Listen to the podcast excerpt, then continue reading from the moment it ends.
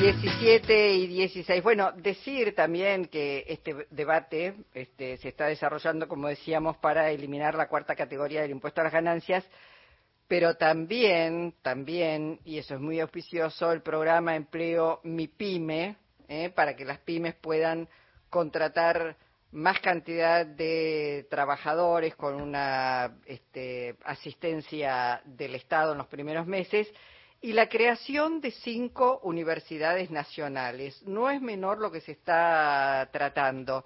Aquellos y aquellas, además, que tienen hijos, sobrinos, que quieren estudiar, saben lo que significa si no tenés una universidad cerca, ¿eh? en tus lugares de pertenencia, de nacimiento, de crianza, de desarrollo en general, porque si no tenés que emigrar hacia las grandes ciudades, siempre pasa lo mismo hacia otras ciudades. Entonces, la cercanía te da soluciones, respuestas, no tenés que este, alquilar para tus chicos o ver dónde van a estar haciendo ese tiempo, no gastas en, viajes, en pasajes.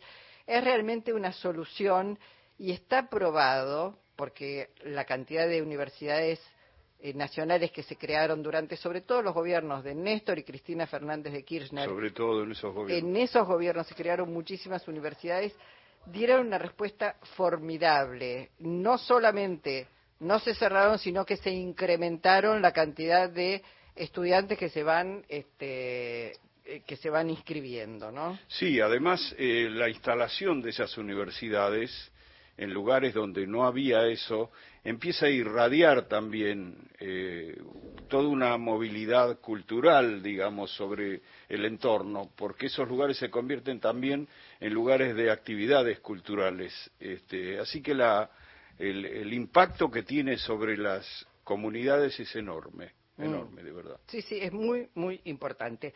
Bueno, algunas, eh, algunas cosas. Quiero decir porque este, vamos a escuchar aquí en este debate durante la tarde y está previsto que aproximadamente cerca de las ocho y media, nueve de la noche quizás pueda votarse este, este proyecto.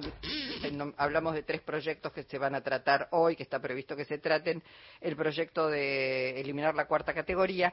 Eh, digo, se van a escuchar muchas cosas, cosas a favor y cosas en contra del Estado, en contra y a favor también de lo que es público y de lo que y a favor de lo que es privado. Quiero que escuchen esto porque para nosotros los y las trabajadoras y trabajadores de los medios públicos es sumamente importante. Por esto que decimos además, porque la radio pública te permite en cualquier parte eh, de la Argentina donde estés que nadie te cuente las cosas, sino que vos tengas la posibilidad de escuchar de primera mano no la interpretación, sino la información cruda. Después, por supuesto, vas a escuchar opinión, pero digamos, tenés, nadie te va a manejar lo que vos tenés que saber. Eh, en ese sentido, eh, Sergio Massa hizo referencia y destacó el, trabajo de los eh, hombres y mujeres que trabajamos en los medios públicos, pero lo vamos a dejar para después porque tenemos una comunicación en este, ay, perdón, en este momento muy, muy importante.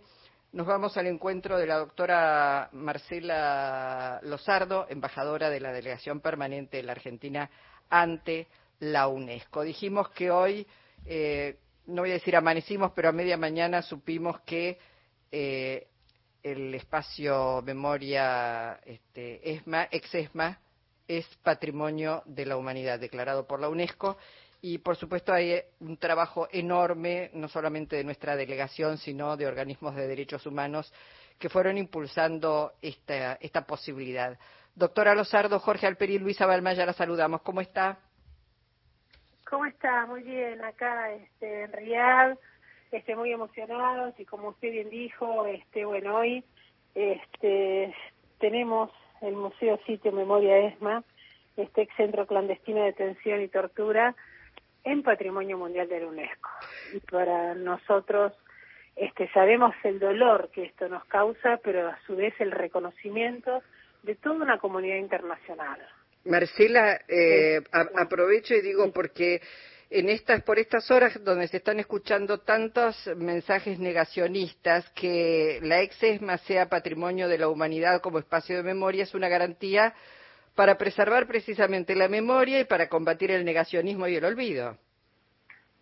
Sí, por supuesto. Y aparte, para entender, eh, nosotros fuimos un país donde eh, realmente somos pioneros ahora en eh, tener como patrimonio mundial un sitio como es eh, el Museo Sitio y Memoria ESMA, porque la Convención de Patrimonio Mundial, para, para, aquellos que por ahí no saben, en su momento se había aceptado Auschwitz como una excepción y después los evaluadores y todos planteaban que los sitios no debían entrar. Entonces hizo un trabajo muy fuerte este, para que realmente se pueda entrar en esta convención.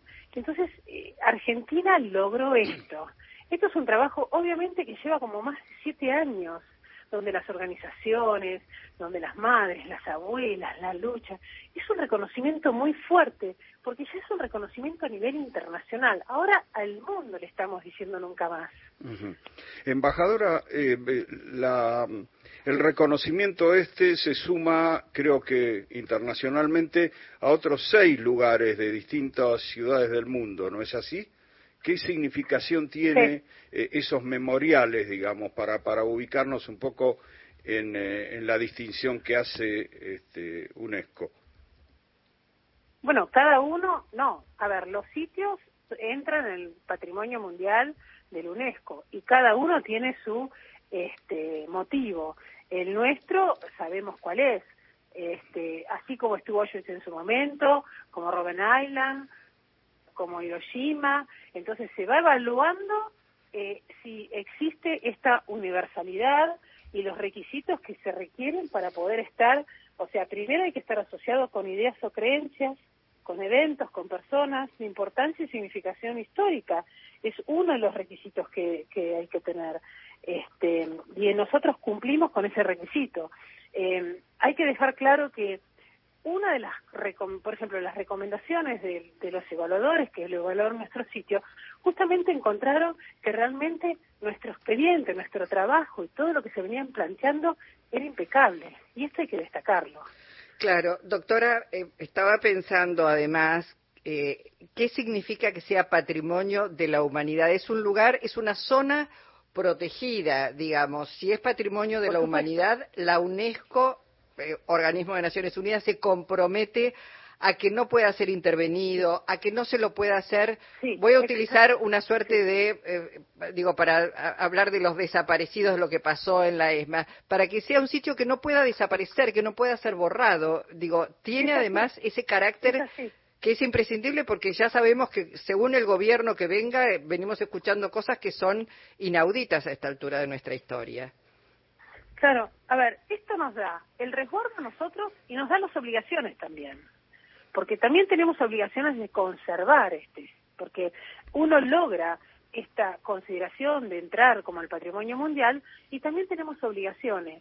Pero esto, el reconocimiento internacional, es un logro que hemos, hemos yo no sé si la gente se da cuenta de esto, por ahí sí o no, por ahí piensan patrimonio mundial, pero esto es muy importante y es muy importante para el reconocimiento justamente para nuestra democracia y es muy importante también en este momento que estamos viviendo. Por lo tanto, eh, no sé, para mí, sinceramente, estamos todos muy emocionados, porque realmente esto se viene trabajando hace mucho tiempo, mucho tiempo, y realmente, bueno, lo hemos logrado ahora. La verdad que hemos logrado que esta convención, que es de 1972, es una de las más importantes, o sea, es una de las más importantes. Encierra eh, el patrimonio cultural, un potencial de promover la diversidad cultural, puede también enriquecer el capital social y esta mirada nueva de la convención que tiene ahora de entrar con temas que antes eh, se resistían, digamos, de alguna manera, está mal decir que se resistían, pero no estaban cuestionados. Por lo tanto, hubo nosotros hicimos, en el 20 estaba había una moratoria por la cual se decía que los sitios no podían entrar, y eso en el 2018, y en el 2021 se hicieron grupos de trabajo para reflexionar sobre la mirada de esta Convención de Patrimonio Mundial y decir, bueno, ¿qué pasa con estos sitios? ¿Por qué, por qué condiciones tienen que tener estos sitios para que puedan entrar? Y así fue como se fue modificando y ahora somos el primer sitio en esta nueva reglamentación que hay, digamos, de la Convención de Patrimonio Mundial. Embajadora, es realmente un logro. Sí, quería decirle, eh, este reconocimiento está estrechamente ligado al liderazgo internacional, como lo dijo usted también, que tiene Argentina en materia de derechos humanos. Ahora, uno dice, ¿cómo en este país con semejante liderazgo en la materia, con 40 años de democracia, aparece una candidata a vicepresidenta a reivindicar el terrorismo de Estado? Eh, uno piensa que es un delirio, sin embargo, tal vez tenga que ver justamente con la fuerza, como una especie de reacción de algunos sectores ante la fuerza que tiene el tema de derechos humanos, que nada menos votado por la sociedad para el debate presidencial eh, fue apoyado por, por una mayoría muy grande, ¿no?